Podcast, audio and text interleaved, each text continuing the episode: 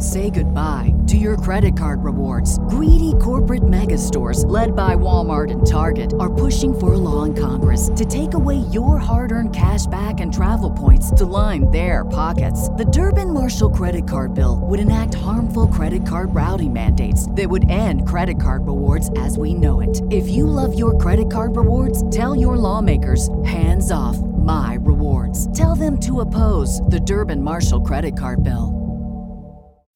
As humans, we're naturally driven by the search for better. But when it comes to hiring, the best way to search for a candidate isn't to search at all. Don't search, match with Indeed. When I was looking to hire someone, it was so slow and overwhelming. I wish I had used Indeed. If you need to hire, you need Indeed. Indeed is your matching and hiring platform with over 350 million global monthly visitors, according to Indeed data, and a matching engine that helps you find quality candidates fast. Ditch the busy work. Use Indeed for scheduling, screening, and messaging so you can connect with candidates faster. And Indeed doesn't just help you hire faster. 93% of employers agree Indeed delivers the highest quality matches compared to other job sites, according to a recent Indeed survey. And listeners of this show will get a $75 sponsored job credit to get your jobs more visibility at Indeed.com slash podcast. That's Indeed.com slash podcast. Terms and conditions apply.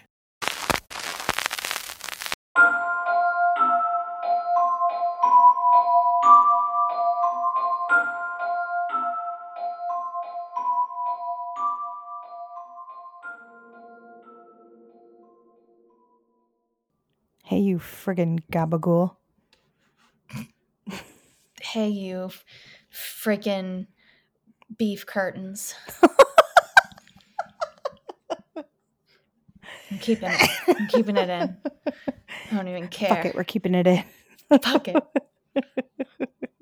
We're doing it live. Fuck it, we'll do it. Hello. How's it going? I'm good. How are you?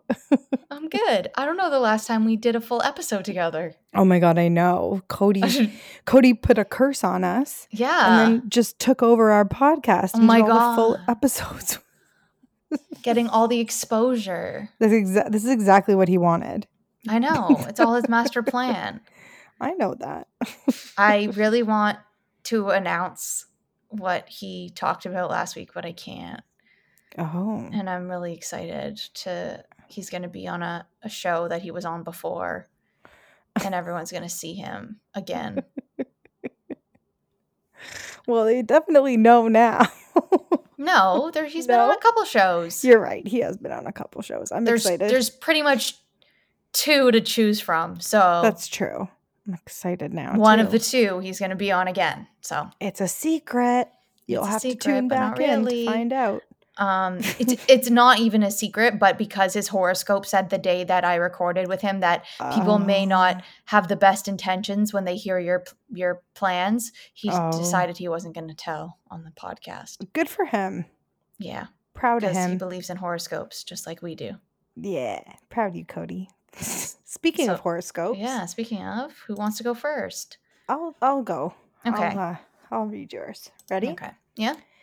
If possible, a get together of some kind could take place today, either at your home or the home of someone close to you, Leo. It could even turn into more than just a fun time. You might become involved in conversations with people who become valuable business or social contacts. Expect to have a wonderful time no matter what you do today. No, that's not true. It's Hmm, No. a Thursday. Nothing's going on today. Mm-mm. Um, I mean, I did have like a virtual meeting with a bunch of people this morning, but I don't think that's the same. I don't think that's what it's saying. Probably not. Probably not. No, Okay. that one's not for me today. Okay. Okay. Um, for Gemini.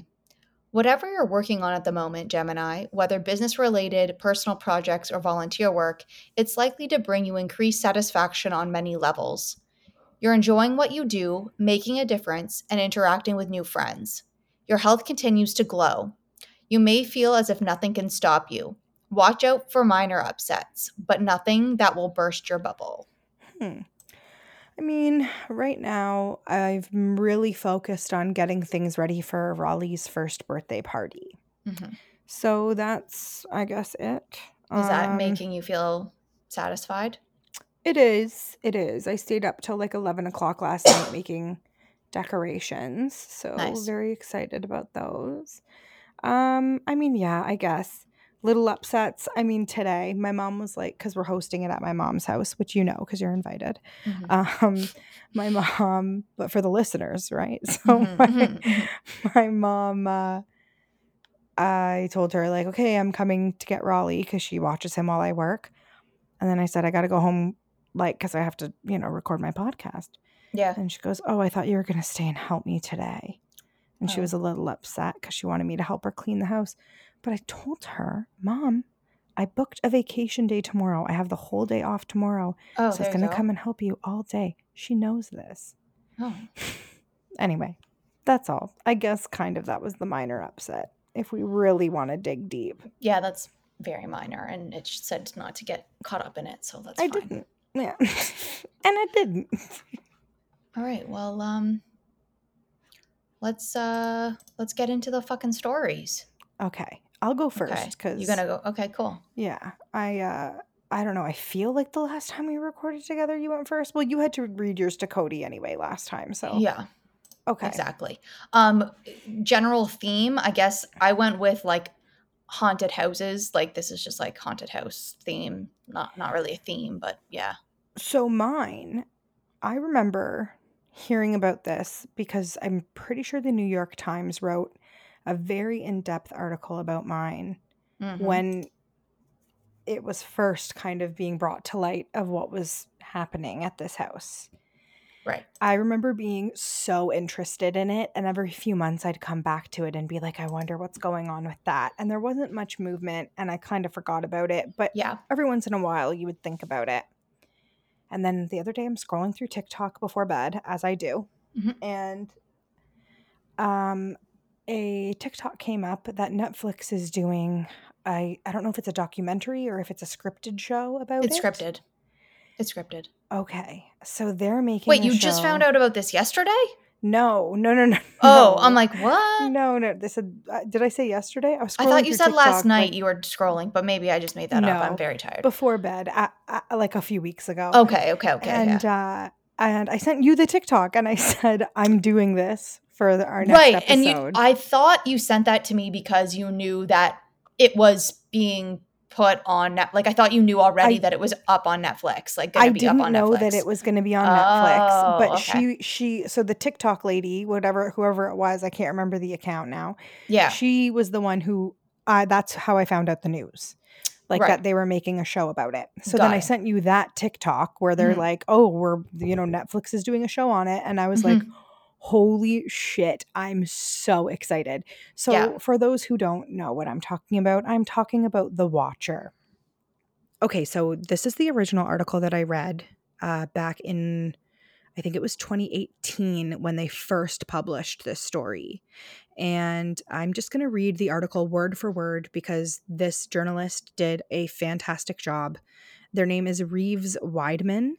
And uh, yeah, it's with New York Magazine. And I, on- I honestly could not tell it better. They did such a great job. So I'm just rereading the words of Reeves Weid. and they've updated it to the Yeah. current state of Yeah, yeah, okay. of things. Yes. So, one night in June of 2014, Derek Broaddus had just finished an evening of painting at his new home in Westfield, New Jersey. When he went outside to check the mail, Derek and his wife, Maria, had closed on the six bedroom house at 657 Boulevard three days earlier, and they were doing some renovations before they moved in. So there wasn't much mail, except for a few bills and a white card shaped envelope. It was addressed in thick, clunky handwriting to the new owner, and the typed note inside began warmly Dearest new neighbor at 657 Boulevard, allow me to welcome you to the neighborhood. For the Broadduses, buying 657 Boulevard had fulfilled a dream. Maria was raised in Westfield, and the house was a few blocks from her childhood home. Derek grew up working class in Maine and then moved his way up the ladder at an insurance company in Manhattan to become a senior vice president with a salary large enough to afford the $1.3 million house. The Broadduses had bought 657 Boulevard just after Derek celebrated his 40th birthday, and their three kids were already debating which of the house's fireplaces that Santa Claus would use. Hmm. Imagine. Multiple Derek, fireplaces. Right? Yeah. Oh, which one of our fancy fireplaces will Santa slide down? I hate you. Uh, but like also it didn't work out, so I don't hate you. But as Derek kept reading the letter from his new neighbor, it took a turn. How did you end up here? the writer asked. Did 657 Boulevard call to you with its force within? The letter went on. 657 Boulevard has been the subject of my family for decades now, and as it approaches its 110th birthday, I have been put in charge of watching and waiting for its second coming. What my grandfather watched the house in the 1920s, and my father watched it in the 1960s. It's now my time. Do you know the history of the house? Do you know what lies within the walls of 657 Boulevard? Why are you here? I will find out. Immediately, no. I would be out of there. So, I mean, they were, but like. so, do you think that they transferred, like, if that's the case, with every new mm-hmm. owner, they pass the torch? I I don't know. I don't know if it was every new owner they passed the torch, or just or every generation. They were like too old to watch the house. They then needed to pass along. I just find it odd that it suddenly started occurring and didn't before yeah the previous I'm, ownerships yeah i'm i'm interested in that too uh i i, I yeah i don't yeah. know I don't either know. that or like now that like this this third generation mm-hmm. uh is just a like this person ended up being a psychopath right and, this per- this know, specific person who I mean, they could have made up that story that their grandfather or father totally. watched the house. Like, totally. Who knows what was the whatever it is, what's the case between that person's family and them, but made up this extravagant story that they were given yeah. the responsibility to do something. Right? Yeah. yeah. So the author's reconnaissance had apparently already begun. The letter identified the Broadduses' Honda minivan, as well as the workers renovating the home, quoting, I see already that you have flooded 657 Boulevard with contractors so that you can destroy the house as it was supposed to be. Tisk, tisk, tisk. Bad move. You don't want to make 657 Boulevard unhappy. End quote. Oh my God. Earlier in the week, Derek and Maria had gone to the house and chatted with their new neighbors while their children, who were five, eight, and 10 years old, ran around the backyard with several kids from the neighborhood. The letter writer seemed to have noticed. You have children. I've seen them. So far, I think there are three that I have counted. The anonymous correspondent wrote before asking if there were more on the way. Do you need to fill the house with the young blood I requested? Better for me. Was your old house too small for the growing family? Or was it greed to bring me your children? Once I know their names, I will call to them and draw them to me. What the fuck? So this is where I don't where I can see where it may not have been someone who tried to bid on the home because mm-hmm. how would that person know that there was only three new children in the neighborhood? Right. right. And I mean, it could have been someone that bid on the house and then laid in wait Say goodbye to your credit card rewards. Greedy corporate mega stores, led by Walmart and Target, are pushing for a law in Congress to take away your hard earned cash back and travel points to line their pockets. The Durbin Marshall credit card bill would enact harmful credit card routing mandates that would end credit card rewards as we know it. If you love your credit card rewards, tell your lawmakers hands off my rewards. Tell them to oppose the Durbin Marshall credit card bill to like see who was there. That's still fucking. But they terrifying. need to know the neighborhood children and how many there were if they were in the backyard oh, playing with see, them. Yeah, yeah, yeah. To see unless they just some of the kids left and the there's three remaining in the backyard that were clearly their children. Yeah. Who knows? Yeah, could be that. But yeah, fucking even still, that's still terrifying. Like Yeah. still still so scary. Yeah. The envelope had no return address. Who am I? The person wrote. There are hundreds and hundreds of cars that drive by 657 Boulevard each day. Maybe I'm in one. Look at all the windows you can see from 657 Boulevard. Maybe I'm in one.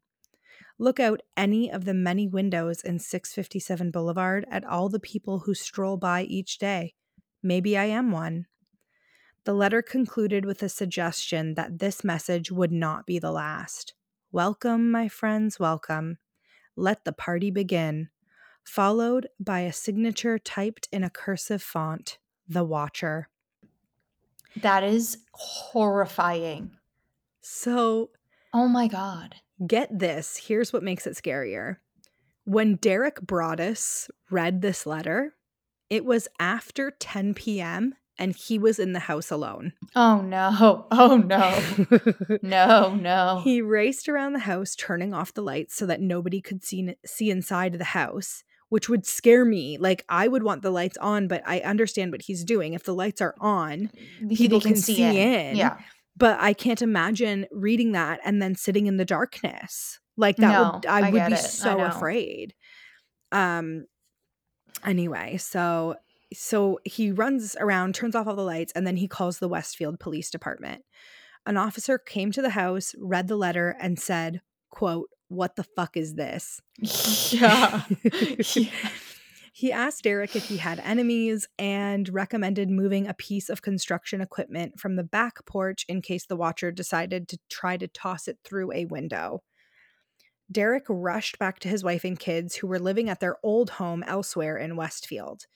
That night, Derek and Maria wrote an email to John and Andrea Woods, who was the couple that sold them 657 Boulevard, to ask if they had any idea who the watcher might be or why he or she had written. I asked the Woods to bring me young blood, and it looks like they listened, said one of the letters. So What? He said, like, who or he or she, whoever the watcher was, Yeah. Yeah. wrote in the letter. I asked the Woods. Like Yeah, no, I yeah, I know. Oh, So, like, Sorry. They're saying they they basically like they're like, did you give us this house Mhm. because you knew that we wanted Mhm. the the watcher wanted fucking young kids right, to do Right. whatever? right. Okay. So Andrea Woods replied the next morning. A few days before moving out, the Woodses had also received a letter from the Watcher. The note had been odd, she said, and made similar mention of the Watcher's family observing the house over time, but Andrea said she and her husband had never received anything like it in their 23 years in the house and had thrown the letter away without much thought. That day, the Woodses went with Maria to the police station where Detective Leonard Lugo told her not to tell anyone about the letters, including her new neighbors, most of whom she had never met, all of whom who were now suspects. The Broadduses spent the coming weeks on high alert. Derek canceled a work trip, and whenever Maria took the kids to the new house, she would yell their names if they wandered into a corner of the yard. When Derek gave a tour of the renovation to a couple on the block, he froze when the wife said, It would be nice to have some young blood in the neighborhood. Oh no. Like, you know how, sca- like, just like an innocent comment to make. No, of and course, then just of course. Fucking, like, your blood would run cold. Like, oh. The Broaddus's general contractor arrived one morning to find that a heavy sign that he had hammered into the front yard had been ripped out overnight. Two weeks after the letter arrived, Maria stopped by the house to look at some paint samples and check the mail. She recognized the thick black lettering on a card shaped envelope and she called the police. Welcome again to your new home at 657 Boulevard, the watcher wrote. The workers have been busy, and I have been watching you unload carfuls of your personal belongings. The dumpster is a nice touch.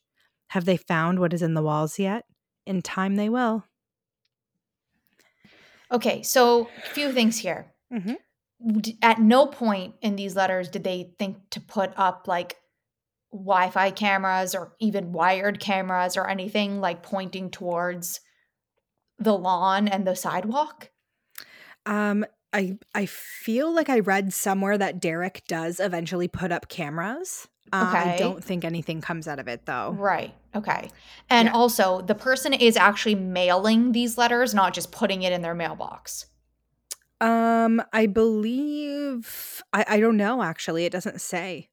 It doesn't say Because if it, they're putting it in the mailbox, Mhm. then there's no reason why they can't catch them on camera. Yeah, you're right. I don't know. It doesn't say if uh if it was mailed or if they had just placed them in there. I can't tell. Maybe Yeah. we'll find out. Okay. So this time the watcher had addressed Derek and Maria directly, misspelling their names though as Mr. and Mrs. Braddis. Had the watcher been close enough to hear one of the Broaddus's contractors addressing them? The watcher boasted of having learned a lot about the family in the preceding weeks, especially about their children.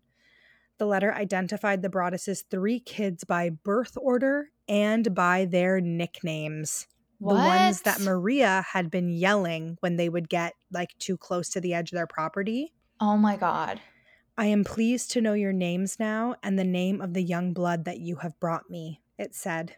You certainly say their names often. The letter asked about one child in particular who the letter had been seen had sorry, who the writer had seen using an easel inside an enclosed porch. Is she the artist in the family?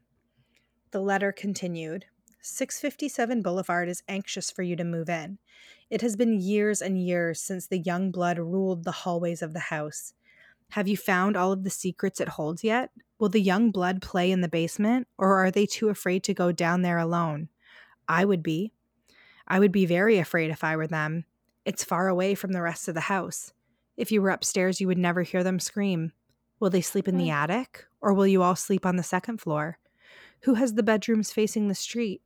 I'll know as soon as you move in. It will help me to know who is in which bedroom. Then I can plan better. All of the windows and doors in 657 Boulevard allow me to watch you and track you as you move through the house. Oh my God. Who am I? I'm the Watcher, and I have been in control of 657 Boulevard for the better part of two decades now. The Woods family turned it over to you. It was their time to move on, and kindly sold it when I asked them to. I pass by many times a day. 657 Boulevard is my job, my life, my obsession. And now you are too, Broaddus family. Welcome to the product of your greed. Greed is what brought the past three families to 657 Boulevard, and now it has brought you to me. Have a happy moving in day. You know I will be watching. What the fuck? Okay. This person knew the Woods family. I I guess so. Like, and uh, the other family before that, apparently. Apparently. But like how do you prove that? Right. And like, whether or not they tormented the Woods family is, I guess, up for debate. Mhm. But there's nothing that says there was no evidence whatsoever that this p- person contacted them and said, I want you to move out or I need Yeah. you to sell your home. Like, nothing. There's Nothing. nothing, there. Yeah, the Woodses said that they just got one weird letter at the very end, like right And before they moved. What did it say? They don't even say what it said. No, they didn't say what it said. They obviously got rid of it, so they probably couldn't Uh huh. like te- like read it to anybody. But um, they said they mentioned that it did say something about the young blood or something like right, that, right, uh, right. and talked about how he'd been watching for decades, or she. Right. I don't know why I'm assuming it's a he, um, but yeah. So. Derek and Maria stopped bringing their kids to the house after this letter. They were no longer sure when or if they would even move in. Several weeks later, a third letter arrived. Where have you gone to? The watcher wrote. 657 Boulevard is missing you. So, many Westfield residents compare their town to Mayberry, which is the idyllic setting for the Andy Griffith show, the kind of place where a new neighbor might greet you with a welcoming note. a welcoming note, indeed. Mhm. Westfield is 45 minutes from New York and a bit too slow for singles, meaning the town's 30,000 residents are largely well to do families. This year, Bloomberg ranked Westfield the 99th richest city in America, but only the 18th wealthiest in New Jersey. And in 2014, when the watcher struck, the website Neighborhood Scout named it the country's 30th safest town. Hmm. The most pressing local issues of late, according to residents, have been the temporary closure of Trader Joe's after a roof collapse and the rampant, rampant scourge of unconstitutional policing, by which they mean aggressive parking enforcement.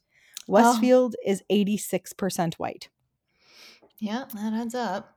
I would like to say that my family actually immigrated to New Jersey, and Oh, I was going to be a New Jersey wow. uh, turnpiker, but I uh, well, you're not now. a little Jersey meatball. But um, you're in the New Jersey, like what New Jersey is to New York. You're you're that like I'm that in Canada. Toronto. Yeah. exactly. but they were like not taking any more immigrants at the time. Like they couldn't, our family couldn't get oh sponsored gosh. by our family who had settled there. So I do, I have cousins who live in New Jersey. Jeez, Louise. Yeah. Right? Which, yeah. You could have been the Watcher's BFF. I know. That's what what, if I'm you're the. Watcher? What if it's you? Oh my God. Maybe I did. Maybe I blacked out and wrote, wrote all these letters. One activity all the locals recognized as treacherous, treacherous is trying to buy a house. There's a lot of money and a lot of ego, one resident who requested anonymity, anonymity before discussing Westfield real estate told the journalist. I've seen bidding wars where friends lost by th- $300,000. Hey, that was like me. I lost a house. Or no, I bid 300,000 over. Never mind. And you lost by 30. and I lost by 30, not 300. Yeah. Mm. Thank God, though. All Thank good. God, yeah. I got I got lucky. The Broaddus's house was on the boulevard, a wide tree-lined street with some of the more desirable homes in town. As the watcher had noted, the boulevard used to be the street to live on. You made it if you lived on the boulevard. Built in 1905, 657 Boulevard was perhaps the most grandest home on the block, and when the Woodses put it on the market, they had received multiple offers above their asking price. That led the Broadduses to initially suspect that the watcher might be someone who was upset over losing out on the house. But the Woodses said one interested buyer had backed out after a bad medical diagnosis, while another had already found a different home that they had purchased. Say goodbye to your credit card rewards. Greedy corporate mega stores, led by Walmart and Target, are pushing for a law in Congress to take away your hard earned cash back and travel points to line their pockets. The Durbin Marshall credit card bill would enact harmful credit card routing mandates that would end credit card rewards as we know it. If you love your credit card rewards, tell your lawmakers hands off my rewards. Tell them to oppose the Durbin Marshall credit card bill. Hello, it is Ryan, and I was on a flight the other day playing one of my favorite social spin slot games on chumbacasino.com. I looked over the person sitting next to me, and you know what they were doing? They were also playing Chumba Casino. Coincidence? I think not. Everybody's loving having fun with it. Chumba Casino is home to hundreds of casino style games that you can play for free anytime, anywhere, even at 30,000 feet. So sign up now at chumbacasino.com to claim your free welcome bonus. That's chumbacasino.com and live the Chumba life. No purchase necessary. VGW Group. Void were prohibited by law. See terms and conditions. 18 plus.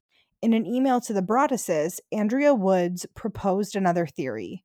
Would the mention of the contractor trucks and your children suggest that it was someone in the neighborhood?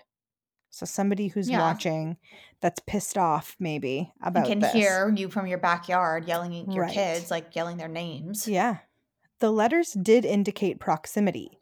They had been processed in Kearny, so it was mailed. See, there we go. Okay. They had been processed in Kearny, the U.S. Postal Service's distribution center in northern New Jersey. The first was postmarked June 4th, before the sale was public.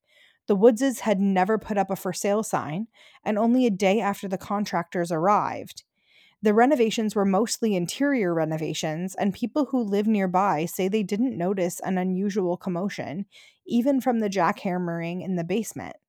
When Derek and Maria walked Detective Lugo around the house, they showed him that the easel on the porch was hidden from the street by vegetation, making it difficult to see unless someone was behind the house or right next door.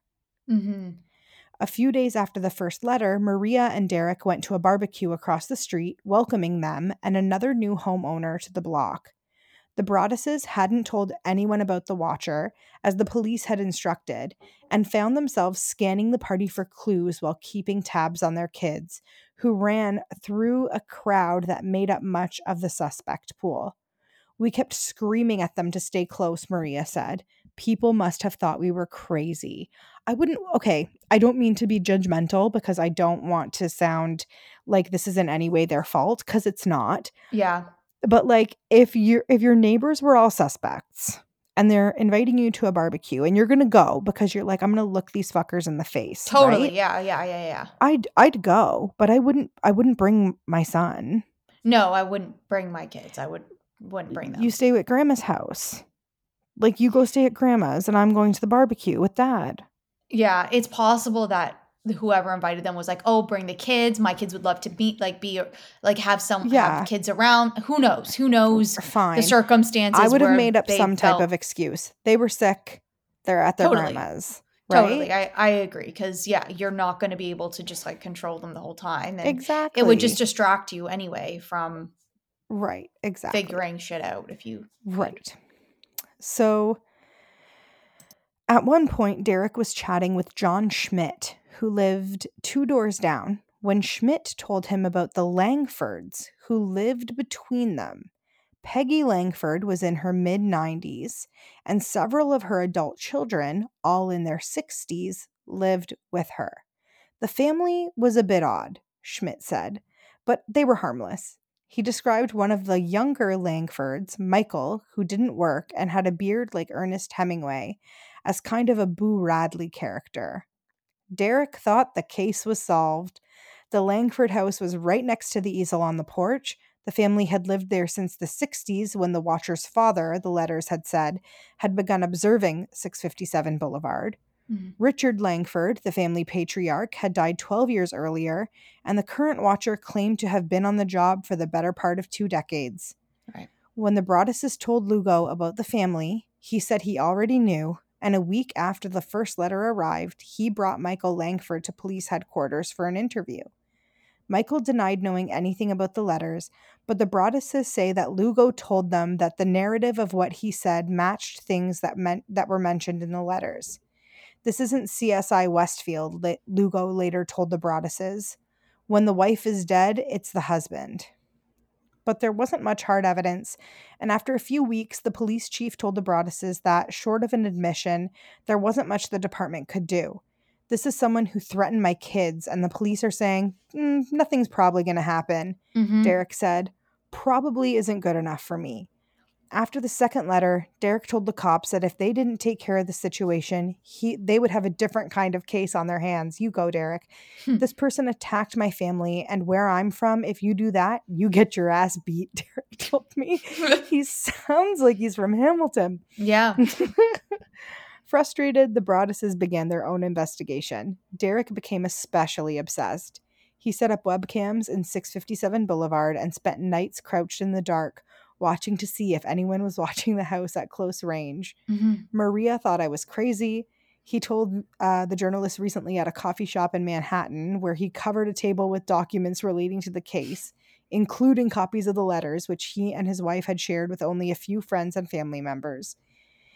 He showed the journalist a map displaying when each of 657's neighbors had moved in. The Langfords were the only ones there since the 60s, with overlays marking possible sight lines for the easel and a circle for approximate range of earshot to estimate who might have heard Maria yelling their kids' names. Only a few homes fit both the criterias. The Broadduses also turned to several experts. They employed a private investigator who staked out the neighborhood and ran background checks on the Langfords, but didn't find anything noteworthy. Derek reached out to a former FBI agent who had served as the inspiration for Clarice Starling in The Silence of the Lambs. They were on a high school board of trustees together, impressive. and they also hired Robert Lenehan, another former FBI agent, to conduct a threat assessment. Lenehan recognized several old fashioned ticks in the letters that pointed to an old writer. The envelope was addressed to M slash M Braddis, The salutations included the day's weather, warm and humid, sunny and cool for a summer day, and the sentences had double spaces between them. The letters had a certain literary panache with suggest which suggested a voracious reader and a surprising lack of profanity given the level of anger, which Lenehan thought meant a less macho writer. Maybe, he wondered, the Watcher had seen The Watcher, starring Keanu Reeves as a serial killer who stalks the detective trying to catch him. Lenehan didn't think the Watcher was likely to act on the threats, but the letters had enough typos and errors to imply a certain erraticism. The first letter was dated Tuesday, June 4th, but that day was a Wednesday. There was also a seething anger directed at the wealthy in particular. The Watcher was upset by new money moving into town. Right. And they said, like in one of the letters, Are you one of those Hoboken transplants who are ruining Westfield? This And is the- just reminding me of Kimmy, Kimmy Schmidt and that lady who keeps trying to run like the hipsters away from her Yes. and gentrification from happening in her friggin' area. Yes. Um oh my god. And then they wrote about the Broaddus's relatively modest renovations. Like of course, sorry, I'm just going to say, of course when you buy a new house you're going to renovate the inside. Like you're going to do something to the inside, right? Like Sure. you made I mean, changes to yours when you got a house. I redid my house when I bought it. and I mean, yeah, to your own taste. own like tastes, you, yeah, yeah. for sure. So they wrote about the the men- the renovations. The house is crying from all of the pain it is going through. You have changed it and made it so Oh fancy. My God. You are stealing its history. It cries for the past and what used to be in the time when I roamed its halls. The 1960s were a good time for 657 Boulevard when I ran from room to room, imagining the life with the rich occupants there. The house was full of life and young blood. Then it got old, and so did my father, but he kept watching until the day he died. And now I watch and wait for the day when the young blood will be mine again. This makes me wonder if the grandfather and father were some type of landscapers for the property, some type of hired help for people who lived there decades ago. possibly, possibly. But then- What, like, but then the whole thing about like, you can't see the easel from the street, it needs to be from certain angles and shit points to a neighbor.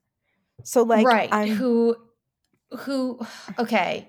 Like all I can think is that it was old money. Like one of their neighbors is comes from old money or whatever and maybe squandered a lot of that money or had lots of children and couldn't distribute their wealth to the majority of them like in a, a significant like amount old right? lady with like a the bunch old lady with living bunch with of kids yeah. So she like right. So if that old lady's got like six kids who she lives with or three kids who she lives with and maybe other kids that have moved out Mhm. that one might be like okay well my inheritance isn't going to be very big and i'm never going to see like the wealth and maybe they just didn't have you know a and I career or deserve anything it because I and i deserve it because i come from yeah. and it makes sense that they would have visited the property and ran around and were friends with the with the previous neighbor yeah Right. with the previous owners yeah Let's see. So, Lenehan recommended looking into former housekeepers or their descendants. So, what I was thinking. yeah Perhaps the watcher was jealous that the Broadduses had bought a home that the writer couldn't afford. But the focus remained on the Langfords. In cooperation with Westfield Police, the Broadduses sent a letter to the Langfords announcing plans to tear down the house, hoping to prompt a response. But nothing happened. Detective Lugo brought Michael Langford in for a second interview, but got nowhere, and his sister, Abby, accused the police of harassing their family. Eventually, the Broadduses hired Lee Levitt, a lawyer who met with several members of the Langford family, as well as their attorney, to show them the letters along with photos explaining how their home was one of the few vantage points from which the easel could be seen. The meeting grew tense, Levitt told the journalist, and the Langfords insisted Michael was innocent. One night, Derek had a dream in which he confronted Peggy, who was the eldest Langford, and demanded she build an eight foot fence between the properties. Maria was having other kinds of dreams. One night, she woke up to an especially vivid one about a man who lived nearby. He was wearing these boots and carrying a pitchfork and calling to the kids, and I couldn't get to them in time, Maria said. She thought almost anyone could be the watcher, which made daily life feel like navigating a labyrinth of threats.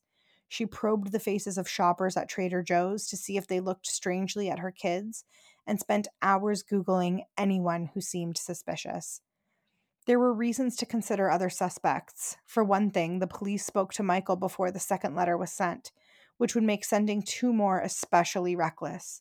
The Broadduses say, say that Lugo told them they wouldn't receive any more letters after he spoke to Michael.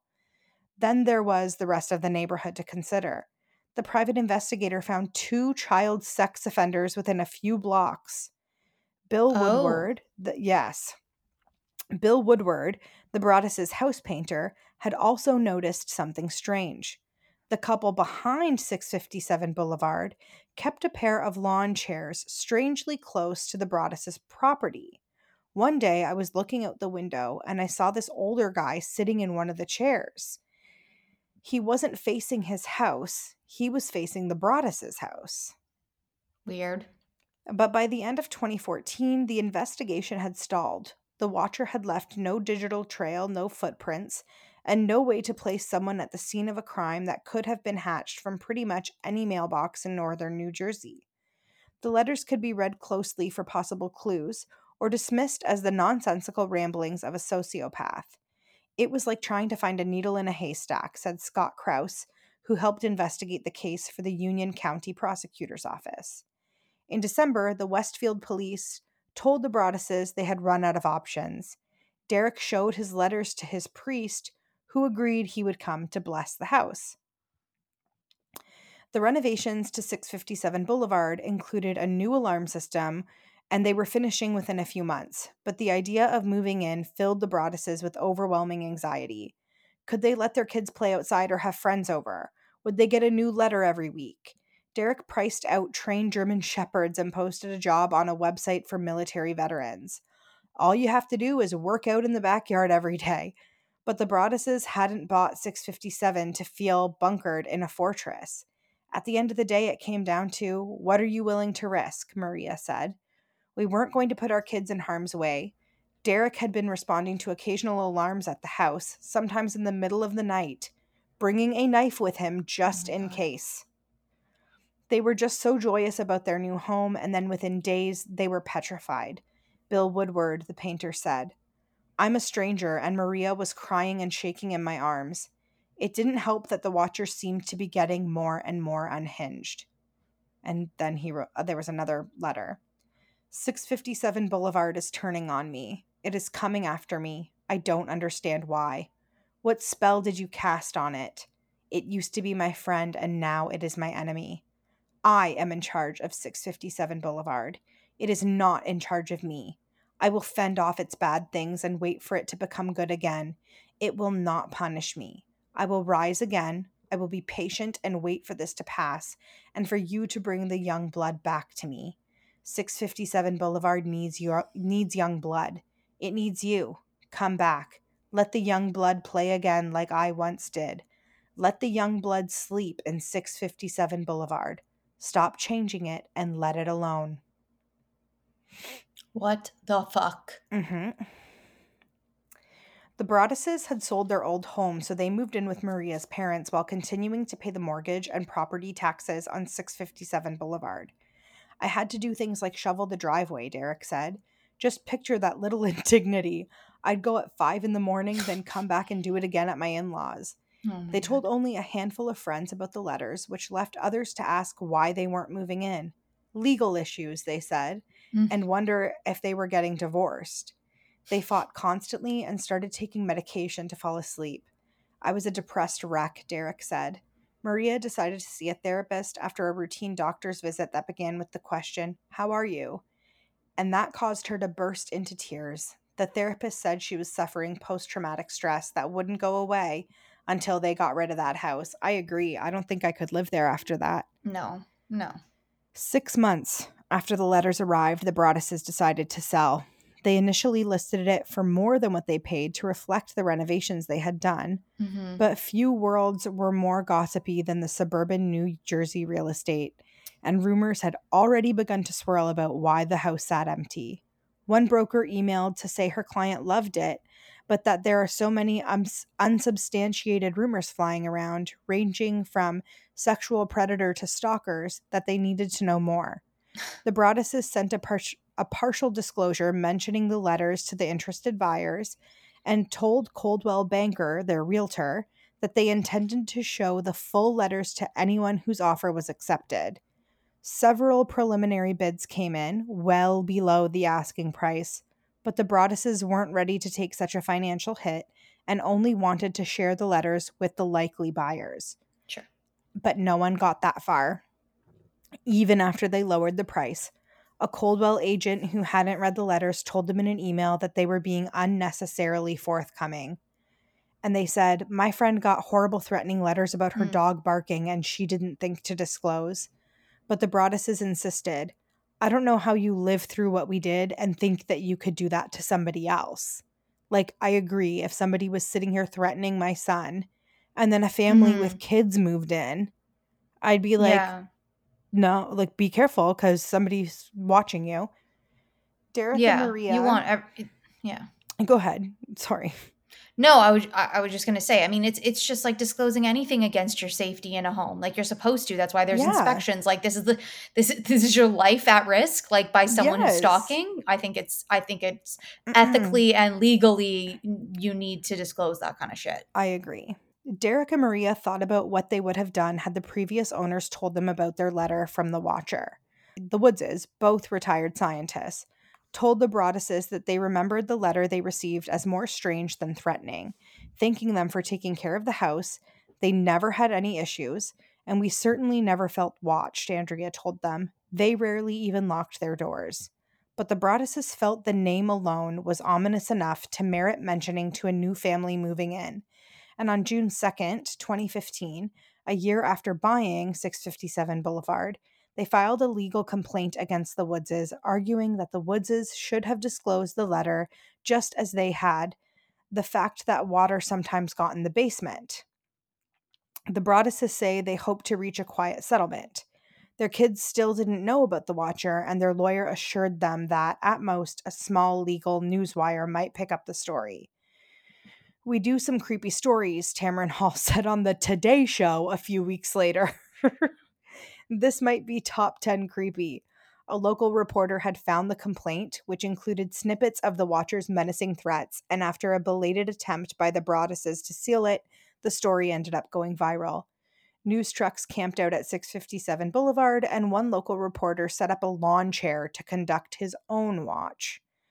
The Broadduses got more than 300 media requests, but with advice from a crisis management consultant referred by one of Derek's colleagues, they decided not to speak publicly to spare their children even more attention. They vacated Westfield and went to a friend's beach house. They didn't find much peace. Maria's grandfather had a heart attack, and the friend they were staying with had a grand mal seizure. Eventually, Derek and Maria sat down with their children to explain the real reason they hadn't moved into their home. The kids had plenty of questions. Who's the watcher? Where does this person live? Why is the person angry with us? To Hmm. which Derek and Maria had few answers. Can you imagine having that conversation with a five year old? Derek said, Your town isn't as safe as you think it is, and there's a boogeyman who's obsessed with you. Oh shit.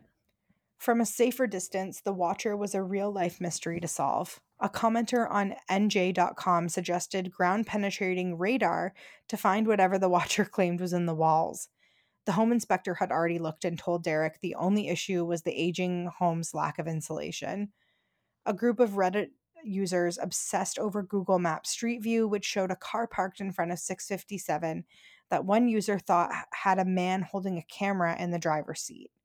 Others more rationally saw a pixelated glare. The range of proposed suspects included a jilted mistress, a spurned realtor, a local high schooler's creative writing project, guerrilla marketing for a horror movie, and mall goths having fun. Some people just thought the Broadduses were wimps for not moving in. I would never let this sicko stop me from moving into a house. Never back down from a terrorist, which irked the Broadduses.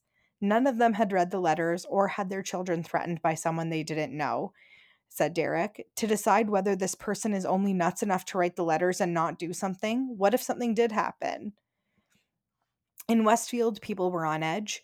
Lori Clancy, who teaches piano lessons in her house behind 657, told me one of her students came for a lesson shortly after the news of the watcher broke and started crying. She was scared to even walk down the boulevard.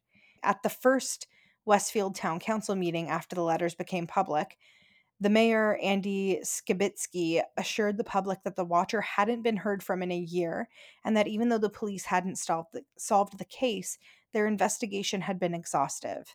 This was news to 657's neighbors, most of whom had never heard from the cops. We are confounded as to how a thorough investigation can be t- conducted without talking to all of the neighbors with proximity to the home. Yeah, that's Several that's of them the wrote in a letter. part that I don't understand. I feel like they Right. concentrated on one or two and like did not do any further Right. digging. Right. Um, under the glare of national attention, they sorry, they literally looked at that one family and was like, "That dude looks creepy. It's probably him." Right. Like, right. that's- Which Sure, but also look elsewhere. Like, yeah, that should have been a widespread investigation, not limited to one. I I understand why they investigated them, but like to just yes, I don't know, resources, Right. I guess. I guess. Under the glare of national attention, Baron Chambliss, a veteran detective in the Westfield Police, was asked to look at the case. The Broadduses are victims, and I don't think they got the support they needed, Chambliss said, uh, who and he has since retired, just so you know. Chambliss knew his colleagues had looked closely at Michael Langford. According to his brother, San- Sandy Langford, Michael had been diagnosed with schizophrenia as a, long- as a young man. He sometimes spooked newcomers to the neighborhood when he did strange things, like walk through their backyards or peek into the windows of homes that were being renovated. But those who knew him told the journalist that the odd things he did were mostly just unusual neighborly kindness. okay. He goes out and gets the newspapers for me every morning, said John Schmidt, who lives next door. People who had known Michael for decades told me they didn't think he was capable of writing the letters. I mean, schizophrenia is a pretty severe disorder that Right? is not like you can't really say that person isn't capable Right. when people can literally do pretty gruesome things. Yeah. However, writing them down constantly, like I don't know if that's if they can consistently I don't know enough about that to know Right. whether or not they would be able to consistently keep up like a recurring storyline. I guess. Yeah. I don't know for sure, but I have done a lot of research into that illness because mm-hmm. of past relationships who mm-hmm. borderlined on schizoid tendencies and mm-hmm. they're they're capable of I, I mean they're capable of lo- a lot of things that you don't know. right. So, as Chambliss looked into the case, he discovered something surprising. Investigators had eventually conducted a DNA analysis on one of the envelopes Mhm. and determined that the DNA belonged to a woman.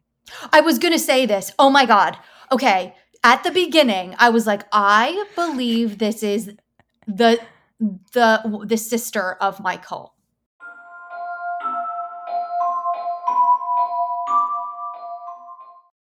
Say goodbye to your credit card rewards. Greedy corporate mega stores, led by Walmart and Target, are pushing for a law in Congress to take away your hard earned cash back and travel points to line their pockets. The Durbin Marshall credit card bill would enact harmful credit card routing mandates that would end credit card rewards as we know it. If you love your credit card rewards, tell your lawmakers hands off my rewards. Tell them to oppose the Durbin Marshall credit card bill.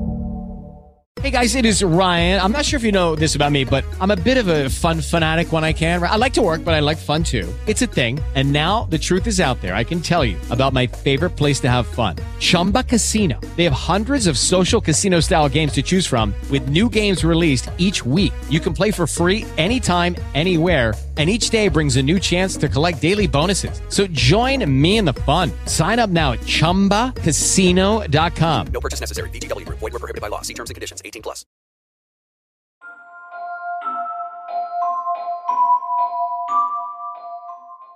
Okay. Okay. Yeah. Chambliss decided to look more closely at Abby Langford, so just like you, Michael's Okay. sister, who worked as a real estate agent. Was she upset about missing a commission right next door? She also worked at the local Lord and Taylor, and Chambliss coordinated with a security guard there to nab her plastic water bottle during a shift.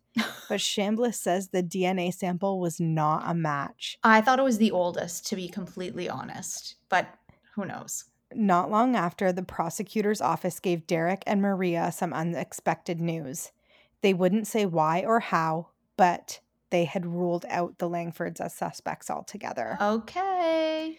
The Broadduses were stunned. They had recently told the prosecutors that they planned to file civil charges against the Langfords and wondered if the prosecutors were lying to prevent the story from blowing up again. Mm-hmm. My family moved to the boulevard in 1961 and we never caused a problem for anybody, Sandy Langford told the journalist.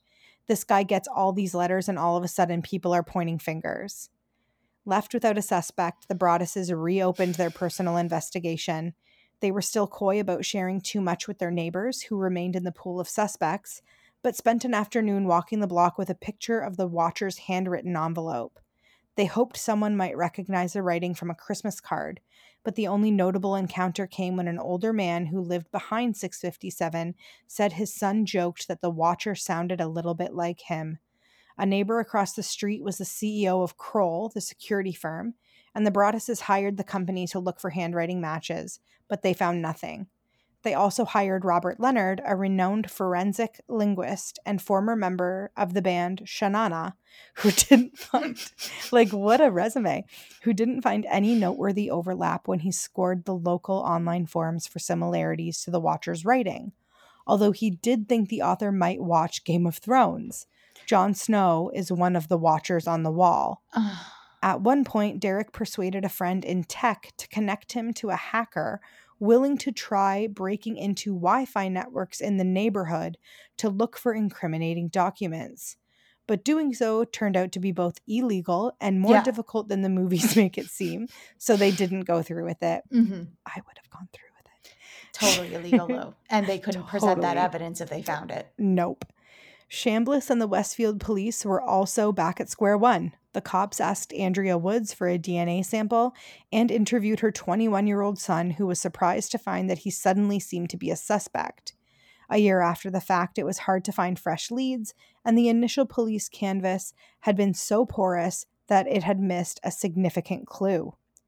Around the same time that the Broadduses had received their first letter, another family on the boulevard got a similar note from the watcher. Stop it. Mm hmm The parents of that family had lived in the house for years, and their kids were grown, so they threw the letter away just as the Woodses had. But after the news broke, one of their children had posted about it on Facebook, but then deleted the post. When investigators spoke to the family, they confirmed that the letter had been similar to the Broadduses, but its existence only made the case more confusing. There wasn't a whole lot to go on, Chambliss told me. One night, Chambliss and a partner were sitting in the back of a van parked on the boulevard, watching the house through a pair of binoculars. Around 11 p.m., a car stopped in front of the house long enough for Chambliss to grow suspicious. He says he traced the car to a young woman in a nearby town whose boyfriend lived on the same block. The woman told Chambliss her boyfriend was into some really dark video games, including, in Chambliss's memory, one in which he was playing as a specific character, the Watcher. As for female DNA, Chambliss figured the girlfriend or someone else could have helped lick the envelope. The boyfriend was living elsewhere at the time, but Chambliss says he agreed to come in for an interview on two separate occasions. He didn't show up to either of them. Chambliss didn't have enough evidence to compel him to appear, and with the media attention dying down, he dropped the case and move up, moved on. While the Broadduses continued to be consumed by stress and fear for the rest of Westfield, the story became little more than a creepy urban legend, a house to walk by on Halloween if you were brave enough. No one who had lived in the house before the Woodses could recall anything unusual, and it was hard for people to imagine that their idyllic neighborhood could be host to something so sinister. A woman who lived nearby told the the journalist after the news broke that she and 10 or so of her neighbors had gathered in the street to puzzle out who might have sent the letters. Hmm. Eventually, she said, they came to a consensus. maybe the Broadduses had sent the letters to themselves. That also crossed my mind, but that's insane. Right. That The- is I, I don't think so. Why to take a three hundred thousand or to more than a three hundred thousand dollar loss on no, their home? in their dream home, Yeah, come not on. Not a chance. And The theory, so far as it went, was that the Broadduses had suffered buyer's remorse or realized they couldn't afford the home and concocted an elaborate scheme to get out of the sale. Oh. Or Derek was cooking up some kind of insurance fraud. Or they were angling for a movie deal. The Broadduses received several offers but turned them down. Lifetime eventually released a movie called The Watcher, despite a cease and desist letter from the Broadduses arguing that the couple in its movie was biracial and the letters were signed the Raven, so it wasn't the same. oh my God. Some god. locals found it noteworthy that over the course of a decade, the Broadduses had upgraded from a $315,000 house to a $770,000 house to a $1.3 million one and refinanced their mortgages. I don't find that that I don't find it that that surprising. In 10 years, girl, like I went yeah, from a no, I think that's pretty. I mean, that's, That's- that is yeah, that's a big jump, but also if his career was taking off, and yeah, they were I don't able find to. that weird. No, that's not that crazy. I That's don't not think that's crazy. to double the value of to go from doubling the value of your house in in one leap is a is quite extreme. However, if your salary has tripled, Yeah. then that's not that crazy. Yeah, and also thinking about like just about housing prices. Like yeah, the house I bought was 315,000, but Sure. I could buy one Sure. that's only a little bit better, but Right. the housing prices have gone crazy. So now it looks like I bought one that was double the amount. yeah, no, for sure. Right? For sure. Mhm. Anyway, a few weeks after the letters became public, the Westfield Leader published an article in which anonymous neighbors were quoted asking why the Broadduses kept renovating a home that they were not moving into, or questioning whether they had really done that much renovating at all. The leader even cast doubt on Maria's commitment to her family's safety, citing as evidence the fact that she had a public Facebook page with a photo of her kids. The paper did note that the police had tested Maria's DNA and it did not match. Mhm. None of the theories made much logical sense. The Broadduses had answers to every question. How does someone go from th- uh, here we go? How does someone go from a three hundred thousand dollar house to a one point three million dollar house in ten years? Derek t- Derek told them, "It's America." Hmm. I mean, he's not wrong. I I mean, yeah, he's not wrong. In 10 years, my so in 5 years, in less than Mhm. 5 years, my Mhm. home is worth $500,000 more than when I bought it. I Yeah. mean, I don't think that the conditions are the same right? as them, but he's also 40 years old. Usually Right. careers and money starts to trickle in when you're in your like around your middle aged, right? Like he's a senior vice president at an insurance company. he's making probably he's a- making a- half a million dollars a year probably. Right. Yeah. Right. Um, but they weren't speaking publicly publicly and the rumors persisted. So like the like the Broadduses weren't talking about this publicly publicly. Yeah. He just said it to this one journalist that he did agree to speak to. Mhm. One Boulevard resident wrote a letter to the editor arguing that an elaborate scheme is underway to defraud the Woods family for millions of dollars. Chambliss told me some Westfield cops even bought into the theory. There were even more skeptics online. I live in a neighboring town. If these letters had been happening for a while, there is no doubt in my mind that it would have been made public way before this Sure. um the this screams of a scam the broadduses hadn't known how their neighbors would react to the news about the watcher but they had lived in the area for a decade and maria's family had been a part of the community for much longer so it was shocking to find themselves accused of being con artists to derek it seemed that some in westfield preferred the conspiracy theory to considering whether their town be their town might be home to a menace there's a natural tendency to say, I've lived here for 35 years and nothing's happened to me, Derek said. What happened to my family is an affront to their contention that they're safe, that there's no such thing as mental illness in their community. People don't want to believe that this could happen in Westfield. While Maria looks back fondly on her childhood, she was born a few years after Westfield resident John List infamously murdered his wife, mother, and three children in their home, and remembers a period when she and other kids were warned to look out for a strange van driving around town. My mother always told me, don't have a false sense of security, she said. It wasn't that bad things were going on all the time, it was that bad things ca- can happen anywhere. She didn't want me to think of think that this was Mayberry. Many locals I spoke to did so the journalist, many locals I spoke to did seem more concerned that the national press might ruin Westfield's good name. Some were primarily worried about arson or vandalism or whether the Broadduses would maintain the lawn. They did.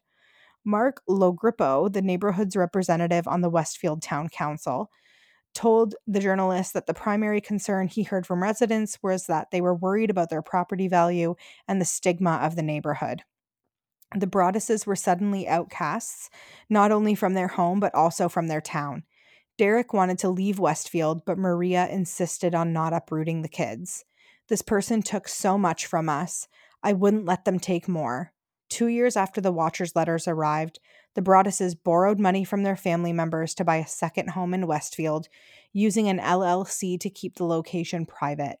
But staying in town was stressful. The first time Maria let her daughter go to the pool with friends, she stared at the tracker on her daughter's iPhone the whole time. One of their kids was in language arts class when the teacher led a debate about whether the family in a book they were reading should move to Westfield. The class thought they should, in part because of how safe it was. Afterward, one of the kids told the Broaddus's child, My parents told me that no matter what your family says, Westfield is safe.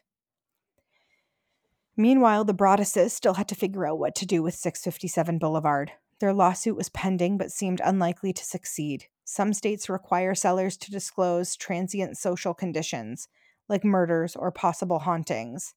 In a 1991 case involving an allegedly ghost filled house, a New York court ruled that, as a matter of law, the house is haunted. But New Jer- we should do that story. But New Jersey had no such regulation. A hmm. judge later dismissed the lawsuit. The Woodses, through their attorney, declined to comment for the story. Derek looked into renting the house to the Department of Veterans Affairs and a company that runs halfway homes. In the spring of 2016, they put 657 back on the market, hoping it might garner more interest, given how many people had reacted to the letters by saying they would have ignored them and just moved in. The Broadduses held a well attended open house, after which Derek and Maria spent hours researching every person who signed in and comparing their handwriting to the Watchers. But each time a potential buyer expressed interest and met with the Broadduses' lawyer to read the letters, they backed out. Some cocky guy from Staten Island said, Fuck it, I'm going to get a house at a discount, Derek recalled. He reads the letters, and we never hear from him again.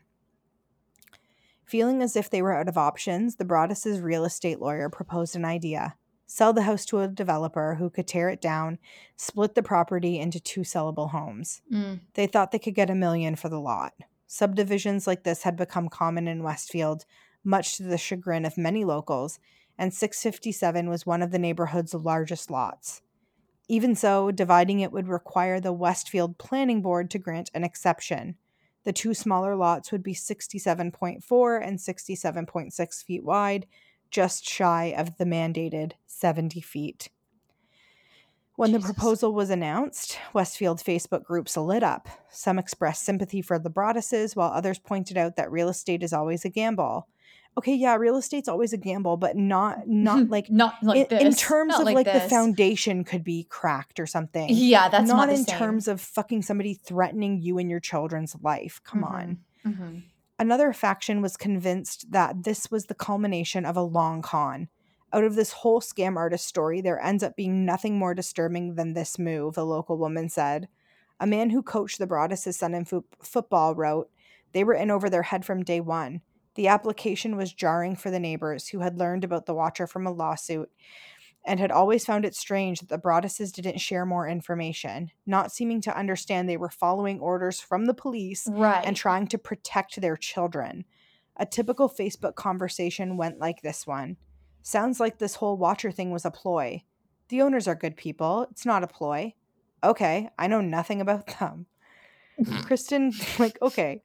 Kristen Kemp, who was a friend of the Broadduses, had tried to defend them on one Facebook forum, but people started attacking her. Somebody asked, How do we know it's not you writing the letters?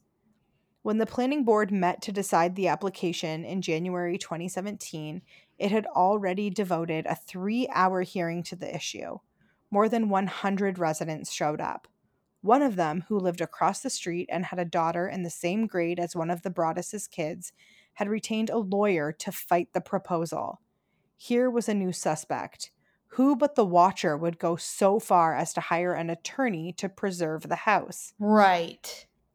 After a quick discussion about a Wells Fargo branch that wanted to use brighter light bulbs than, than the town allowed, the room grew as tense as suburban planning board meetings get. James Forst, the Broaddus's attorney, explained that the three foot exemption was as narrow as the easel he was using to display a map of the neighborhood. A map that showed several lots on the block that were also too small. The neighbors expressed concerns that the plan might require knocking down trees and that the new homes would have aesthetically unpleasing front facing garages. Forrest repeatedly threatened the halfway house as a possible alternative. That's greasy. That's gross. That I don't like that. That's really that's really gross.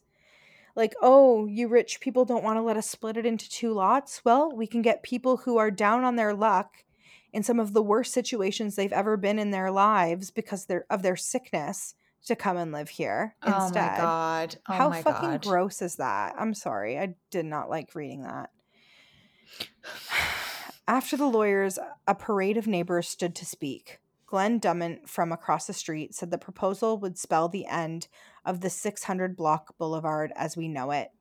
A woman whose kids had been to the Broaddus's old home for a birthday party spoke on behalf of nine neighbors and presented 657 Boulevard as Westfield's Alamo.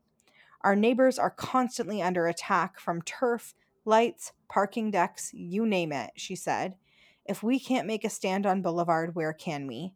At one point, Abby Langford stood up to say she had spent almost 60 years looking at a magnificent, beautiful house and didn't want to be looking out at a driveway. The hearing lasted four hours, during which there was little discussion of the reason the Broadduses had been driven to tear down their dream home in the first place. Has anybody thought about whether or not this lunatic who did this has been apprehended?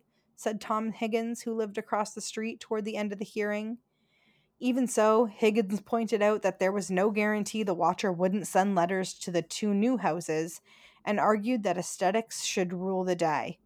Putting up two houses there is going to stick out like an old client of mine in Texas told me, Higgins said. It's going to stick out like a dog's balls. While some of the neighbors expressed compassion, their focus remained on what the Broadduses stood to gain financially and what they themselves might lose.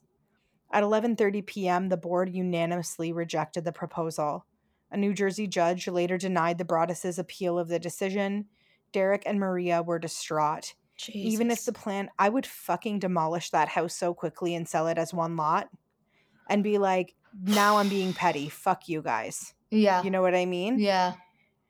I would I would fucking demolish that house, concrete the entire lot, sell it as a parking lot. Fuck you guys. I mean, that's commercial, right? I don't think they'd be able I know. I'm that. just but- being an ass. but- Yeah. Yeah. Derek and Maria were distraught. Even if the plan had gone through, it would have only staunched their financial bleeding. On top of the mortgage and renovations, they have paid around $100,000 in Westfield property taxes. Holy fuck. Yeah. Yeah.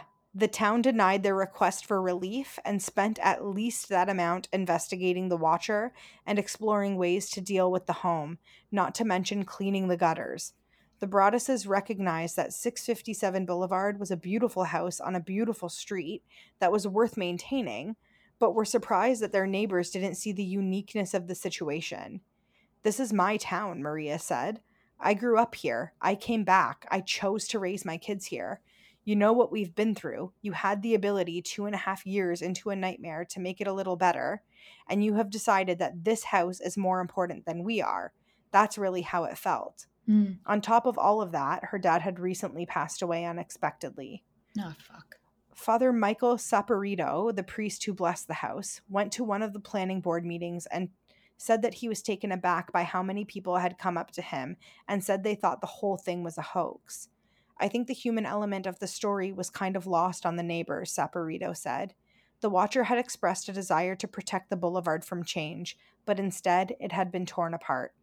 Say goodbye to your credit card rewards. Greedy corporate mega stores, led by Walmart and Target, are pushing for a law in Congress to take away your hard earned cash back and travel points to line their pockets. The Durbin Marshall credit card bill would enact harmful credit card routing mandates that would end credit card rewards as we know it. If you love your credit card rewards, tell your lawmakers hands off my rewards. Tell them to oppose the Durbin Marshall credit card bill.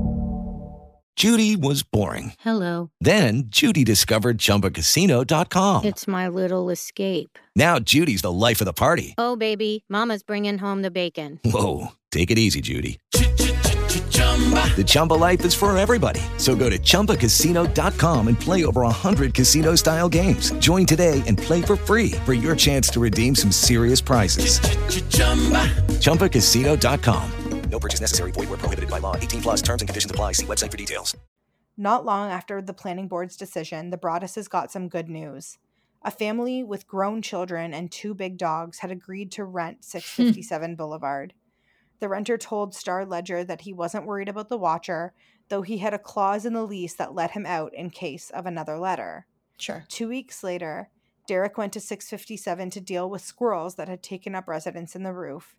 The renter handed him an envelope that had just arrived. No. Uh, Violent winds and bitter cold to the vile and spiteful Derek and his wench of a wife, Maria. This letter, two and a half years after The Watcher appeared, came out of nowhere. It was dated February 13th, the day the Broadduses gave depositions in their lawsuits against the Woodses. You wonder who the Watcher is? Turn around, idiots, the letter read.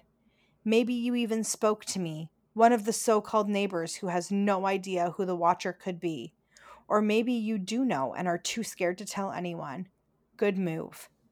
The letter was less stylish and more wrathful than the others, and it seemed the writer had been closely following the story. They had seen the media coverage. I walked by the news trucks when they took over my neighborhood, and you mocked me. Derek's surreptitious investigatory efforts. I watched as you watched me from the dark house in an attempt to find me. Telescopes and binoculars are wonderful inventions. And the attempt to tear down the house. 657 Boulevard survived your attempted assault and stood strong with its army of supporters barricading its gates, the letter read. My soldiers of the boulevard followed my orders to a T. They carried out their mission and saved the soul of 657 Boulevard with my orders. All hail the Watcher. The okay, so this was- person, this person clearly has like some sort of grandeur. education. No, Oh yes. Okay. like yes. there's no way that someone is just like rent. You know that they've they have a way with words. Yeah, so like, yeah. I mean, there's definitely. I feel like it's like an affluent person in the area. Yeah, it's a it's a I think it's one of the rich neighbors that's a fucking psychopath. You must be. It just and must like be doesn't want new people moving into the neighborhood. into their old into They their old money want- neighborhood. Yes. Yeah. Yeah. It's like they want like a certain pedigree of person. Yeah, yeah, that's how. Yeah, exactly. thing, Yeah. Right? And this guy who's from out east that was making like no money before Totally. moved his way up isn't the pedigree that we want here. Mhm. Even though his wife is from here. Right. Um, the renter was mentioned in the letters. He was spooked but agreed to stay if the Broadduses installed cameras around the house, and the letter indicated revenge could come in many forms. Maybe a car accident, maybe a fire, maybe something as simple as a mild illness that never seems to go away but makes you fall sick day after day after day after day. Maybe the mysterious death of a pet. Loved ones suddenly die. Oh my Planes god. and cars and bicycles crash. Bones break. It was like we were back at the beginning, said Maria, but it also meant fresh evidence that might help invigorate the investigation. Derek took the letter to police headquarters, where a detective looked at a neighborhood map and traced a circle around the house 300 yards in diameter, suggesting the watcher must be somewhere in there. What? Derek- what? what where did that number where did that come from? I don't know. It doesn't say. It just says Okay, that they okay, they're yeah. saying it has to be within this within here. Okay. Derek drew one much closer. In my view, it's one of 10 houses in the world. The Broadduses continued to press the case, but there still wasn't much for law enforcement to go on. Okay, like you have DNA. Fucking round up the closest houses, start there, and be like, we're doing DNA. Who wants to volunteer it? Mhm. Like they can't force them to, but who wants to volunteer the DNA anyway? and whoever doesn't. right. Then we harder looks into them. Yeah. The the Broadduses continued to press the case, but there still wasn't much for law enforcement to go on, and it was possible to look up and down the street and see the watcher in pr- practically anyone. Residents mentioned to me, to the journalist, a teenager whose father had grown up around the corner, and a man who sometimes walked around the neighborhood playing a flute. An uh, fucking pr- This our neighborhood is neighborhood. An Weird. like, uh, seriously. An elderly couple behind the house had been there for 47 years. The husband was the man Bill Woodward had seen sitting in a lawn chair looking at the Broaddus's house. mhm. Um, one of their kids had married a man who grew up in, of all places, 657 Boulevard. But these were bits of information that could mean everything or nothing depending on how hard you looked at them. The Broadduses sent new names to the investigators whenever they found something odd, but their greatest fear was that the watcher could be someone that they'd never suspect. One day last spring, Derek picked the journalist up at the Westfield train station. They drove past 657 Boulevard, which he and Maria try to avoid unless they have to pick up the tax bill. It's all beautiful trees and beautiful houses, but all I feel is anxious, Derek said. Sometimes I wake up in the middle of the night thinking, what would my life be like if this didn't happen? We lost Christmas a couple times, and you don't get that back Christmas with a five year old. The Broadduses no longer live in ever present fear that the Watcher might strike at any moment, but they continue to deal with lingering effects from the letters. They have a new tenant at 657, but the rent doesn't cover the mortgage.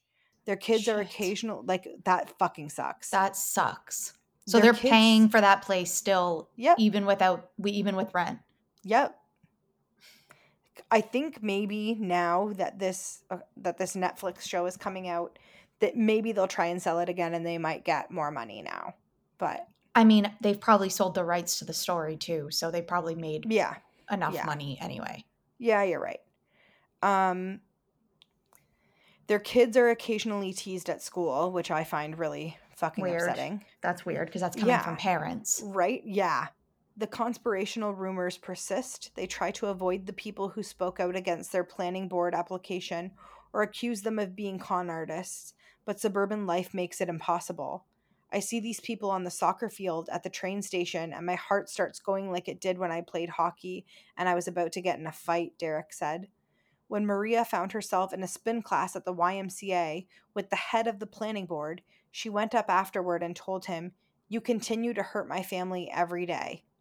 Earlier this year, the planning board approved splitting a lot around the corner that required an even larger exception than the Oh my god, what the fuck? Yeah.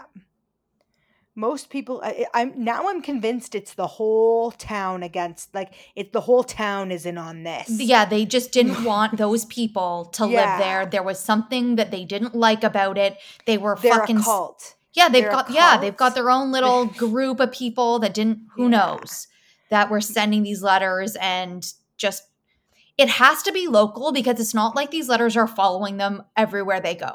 Yep. So, most people in Westfield say that they rarely thought of the Watcher anymore. The real estate market was doing fine, and many were surprised to find out the Broadduses were still dealing with the problem. Hindsight made Derek and Maria wonder if they should have sold the house at a loss early on, and 657 conjured too much emotional pain for them to ever consider moving in. They hope that in a few years of rent, or they hope that a few years of renting the place without incident will help them sell it. Yeah. The prosecutor's office was continuing its investigation, but the Broadduses knew it was unlikely that the Watcher would ever be caught and that the legal punishment would likely be minimal. The Watcher was also no longer the only person sending anonymous letters in Westfield. Oh my god. Of course, it inspired copycats, right? Yeah. Last Christmas Eve, several families received an envelope in their mailboxes. They had been delivered by hand to the homes of people who had been the most vocal in criticizing the Broadduses online. Oh. One of them, who lived a few block, blocks down on Boulevard, had wr- written on Facebook I wish we could go back to the days of tar and feathers. I have just the couple in mind. Another family who got the letter told me it was weirdly poetic, as the Watchers had been, and that it accused the families of speculating inaccurately about the Broadduses. It included several stories about recent acts of domestic terrorism in which signs of brewing mental illness had gone unnoticed. The typed letters were signed Friends of the Broaddus family. The Oh. letter writer had clearly been infected not only with the Watcher's penchant for anonymous notes, but also a simmering resentment, one that had snaked its way through Westfield, making enemies of neighbors. The people who received the letters didn't know who sent them, but the tone had a familiar ring. When I asked Derek Broaddus whether he had written them, he paused for a moment and then admitted that he had. He wasn't proud of it. He Oh my hadn't God. even told his wife. Not not the watcher letters. The Yeah, I letters- know, I oh, know, okay, I know, I know. Okay, good. Whew.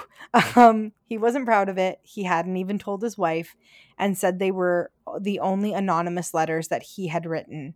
But he had felt driven to his wits' end, fed up with watching silently as people threw accusations at his family based on practically nothing. Mm. One of the people who received the letter told me they had never met the Broadduses and had no interest in doing so.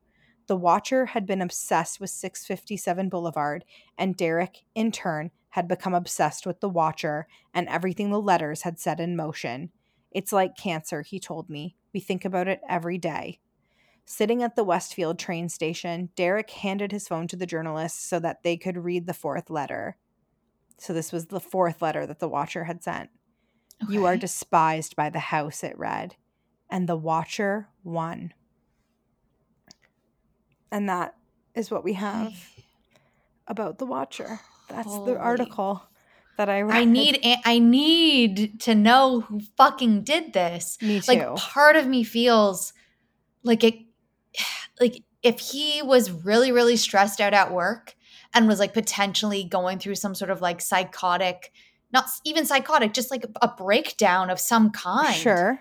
He could have concocted this entire scenario for himself Sure. and and maybe felt like he wasn't as financially stable or wasn't as financially you know capable of what he had promised his wife it doesn't make sense to me. but it doesn't make sense in so many other ways in so many other ways Because he would have just sold the house at a loss, gotten a smaller house, and dealt with it. But he's still holding on to the house. He's renting it, still at a loss.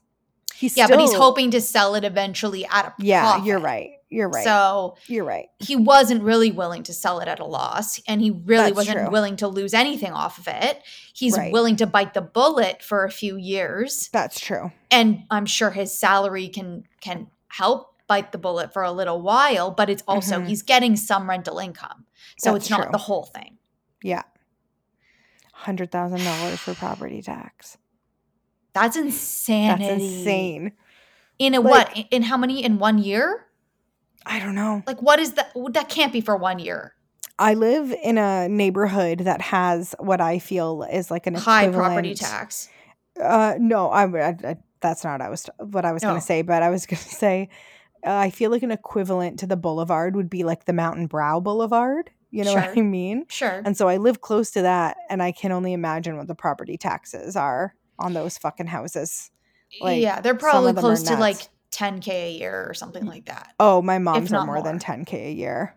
a year Yeah, yes, holy fuck yeah, yeah. What? Her their property taxes in my mom's neighborhood is like uh is like my mortgage payment. It's like as like much your as yearly mortgage. payment Yeah, like so every month her property tax comes out and it's like okay the it's a mortgage as my payment mortgage. right right right yeah. right right so like Yeah, approximately yeah like that's like Yeah. 30k a year yeah. So like I'm assuming that like 25k a year or something like that yeah, yeah, yeah. So I'm oh assuming that like the Mountain Brow Boulevard would be like probably mm-hmm. like 45 50. yeah so that's basically year. four years of living there would be 100k Yeah. that's Yeah. gross Yeah. Yeah. It's crazy. Holy shit. yeah. Luckily, my property taxes are not anything close to that. But yeah, I thought my 3600 was a lot for the year. yeah. Mm. Selkirk, Um, like my cottage is fucking 1200 yeah. year. Right? For the year. for the year. you Pay like $40. 40 bucks a month. um, but yeah, that's the story of The Watcher. I'm excited to watch the show on Netflix. It Netflix. comes out as we were recording this. Netflix sponsor this. And um I don't think we're gonna have time to get to your story. I really, really No, monopolized this episode. I'm so Um, sorry. It's all good. I think that for the listeners, I think that they got their uh their fair share of content. Um so I think we can just do some fuck Mary kills and Mm-hmm. Yeah. I will save my story um for 2 weeks from now, which is Cool, cool. totally fine by me and uh yeah. Okay. Cool. Um, so I I didn't really choose heartthrobs. I Okay. chose I chose 90s Halloween horror type movies, Okay. but um they're kind of they're not I I mean some they could be considered heartthrobs. Depends Okay. on who you are. But yeah, if so if you have like 3 you probably won't cross over with the ones that I have. I don't okay, think. you you go first. Okay, okay. So I've got Johnny Depp, Edward Scissorhands. Great. Okay. I've got David Bowie, The Labyrinth. Okay. And then I've got Jimmy Workman, who was Pugsley, it was Pugsley in the Addams family. Okay. I hate everybody. I hate Yeah. them all so much. Mhm. Um I I mean, I like David Bowie, but in The Labyrinth, hate him. yeah, in the labyrinth he's so creepy. I So also heard that he was dating a 15-year-old when he was alive. So that's, that's why not I'm okay. like, oh, I want you to die. Oh, okay. and you're already Uh-huh. dead. He's already dead. So we'll go with him for dying, even though everyone's gonna fucking kill me for like because Bowie is like it's Bowie, He's right? Bowie. But he is Bowie. but I heard that he was dating a 15 year old, so That's really creepy. you Well, getting the axe. That's um, not good. And then fuck Mary, fuck her, Mary, eh? I guess I'll marry the guy that played Pugsley Addams. Jimmy Watch, Workman, he's gonna have even worse. He's gonna have even worse problematic behavior. I don't think he does. And then I'll have sex with Johnny Depp. Okay. That's fair. Okay. What about you? What would you do in that situation? Um, I think the same. Okay. Um, yeah, I mean, af- I didn't know the thing about David Bowie, but so that changed all, all of my mind. So. Right. I'm just gonna go go with uh yeah. He did have a family legal dis- dispute, the fucking Pugsley guy. No. What Yeah. was it? In What May was it? 2014, a settlement was reached among parties. Okay. uh, Um, in August 2013, Workman petitioned a court that he be granted custody of his then 15 year old sister, actress Ariel Winter. Oh, so when she when she um she what's it called? Oh, she what's the word when you divorce your parents? Yeah, uh, um, uh, emancipated. emancipated herself. So now he took over that. Okay, so so glad I married him. What a nice man. Yeah, uh, Workman who spoke on behalf of their mother to dispute the accusations that had been levied at her lobbied the court for custody by stating that Gray allowed Winter to be publicly sexualized, exploited Winter to promote her acting school, and used the money Winter earned as a cast member of the TV series Modern Family. Yeah. Um, so yeah, he Okay. isn't the bad guy in this at all. Okay, good. Good. So glad to hear that. So yes, that. we'll we will marry him and we will have sex with Johnny Depp, even though I'm not a big Do- Johnny Depp fan, and uh, kill David Bowie. And he's already dead, so I don't have to feel bad about it. yeah. Okay, good. Good, good, good. Cool. Um, okay, what was I going to? I need one more. Or did I have I've- one here? I've got three guys if you want. But No, no, I picked some good ones, but Okay. okay, okay, I've got it. I'm gonna go with Jake Gyllenhaal from Donnie Darko. Ooh, good one. Right? Such a good one. Such a good one. Um, I'm not gonna give you the like the easy one from the movie Casper. No, gonna- don't. Yeah, I'm gonna do Bill Pullman from Okay. Casper. Okay. Yeah, that's fair. Uh, and then I will do uh, Michael Keaton from Beetlejuice. Kill Michael Keaton from Beetlejuice. Immediately kill Michael Immediately Keaton. kill Okay, Michael Keaton. Got you. Um, I am going to marry uh, Bill Pullman and I'm going to have sex with um uh Jake Gyllenhaal, obviously. Yeah. Because if you have sex with Jake Gyllenhaal, then you write an album, and then you become super fucking famous, like Taylor Swift. An album. Yes. Okay. fair enough. Several albums. Self- several about, albums, yeah. about Jake Gyllenhaal. Right. And then you become super famous and very, very rich. And then I'm Yeah. your friend. Totally. Cool. yeah. I'm No, those are definitely that's definitely my answer. I think I'm going to agree with you. Even though I do really like Michael Keaton, I feel like I Mhm. can't kill Bill Pullman. Why did Michael Keaton do something bad? No, I just Okay. Beetlejuice is just like ugh. Beetlejuice is super creepy. Yeah, Yeah. for sure. No, I'm creepy. sorry. Anyway, well, that's the episode today, folks. I hope you that's liked all. it. Yeah, that's uh that showbiz baby. Yeah, stay spooky, everyone. Bye bye. Goodbye.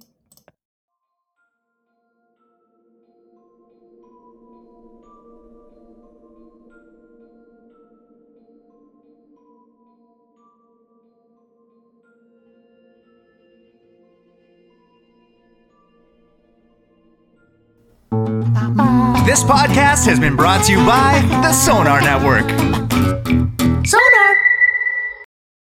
With the Lucky Land slots, you can get lucky just about anywhere. This is your captain speaking. Uh, we've got clear runway and the weather's fine, but we're just going to circle up here a while and uh, get lucky. No, no, nothing like that. It's just these cash prizes add up quick. So I suggest you sit back, keep your tray table upright, and start getting lucky. Play for free at LuckyLandSlots.com. Are you feeling lucky? No purchase necessary. Void where prohibited by law. 18 plus terms and conditions apply. See website for details. Hello, it is Ryan, and we could all use an extra bright spot in our day, couldn't we? Just to make up for things like sitting in traffic, doing the dishes, counting your steps, you know, all the mundane stuff. That is why I'm such a big fan of Chumba Casino. Chumba Casino has all your favorite social casino style games that you can play for free anytime, anywhere with daily bonuses. That should brighten your day a little. Actually, a lot. So sign up now at chumbacasino.com. That's chumbacasino.com. No purchase necessary. Group. Void were prohibited by law. See terms and conditions. 18 plus.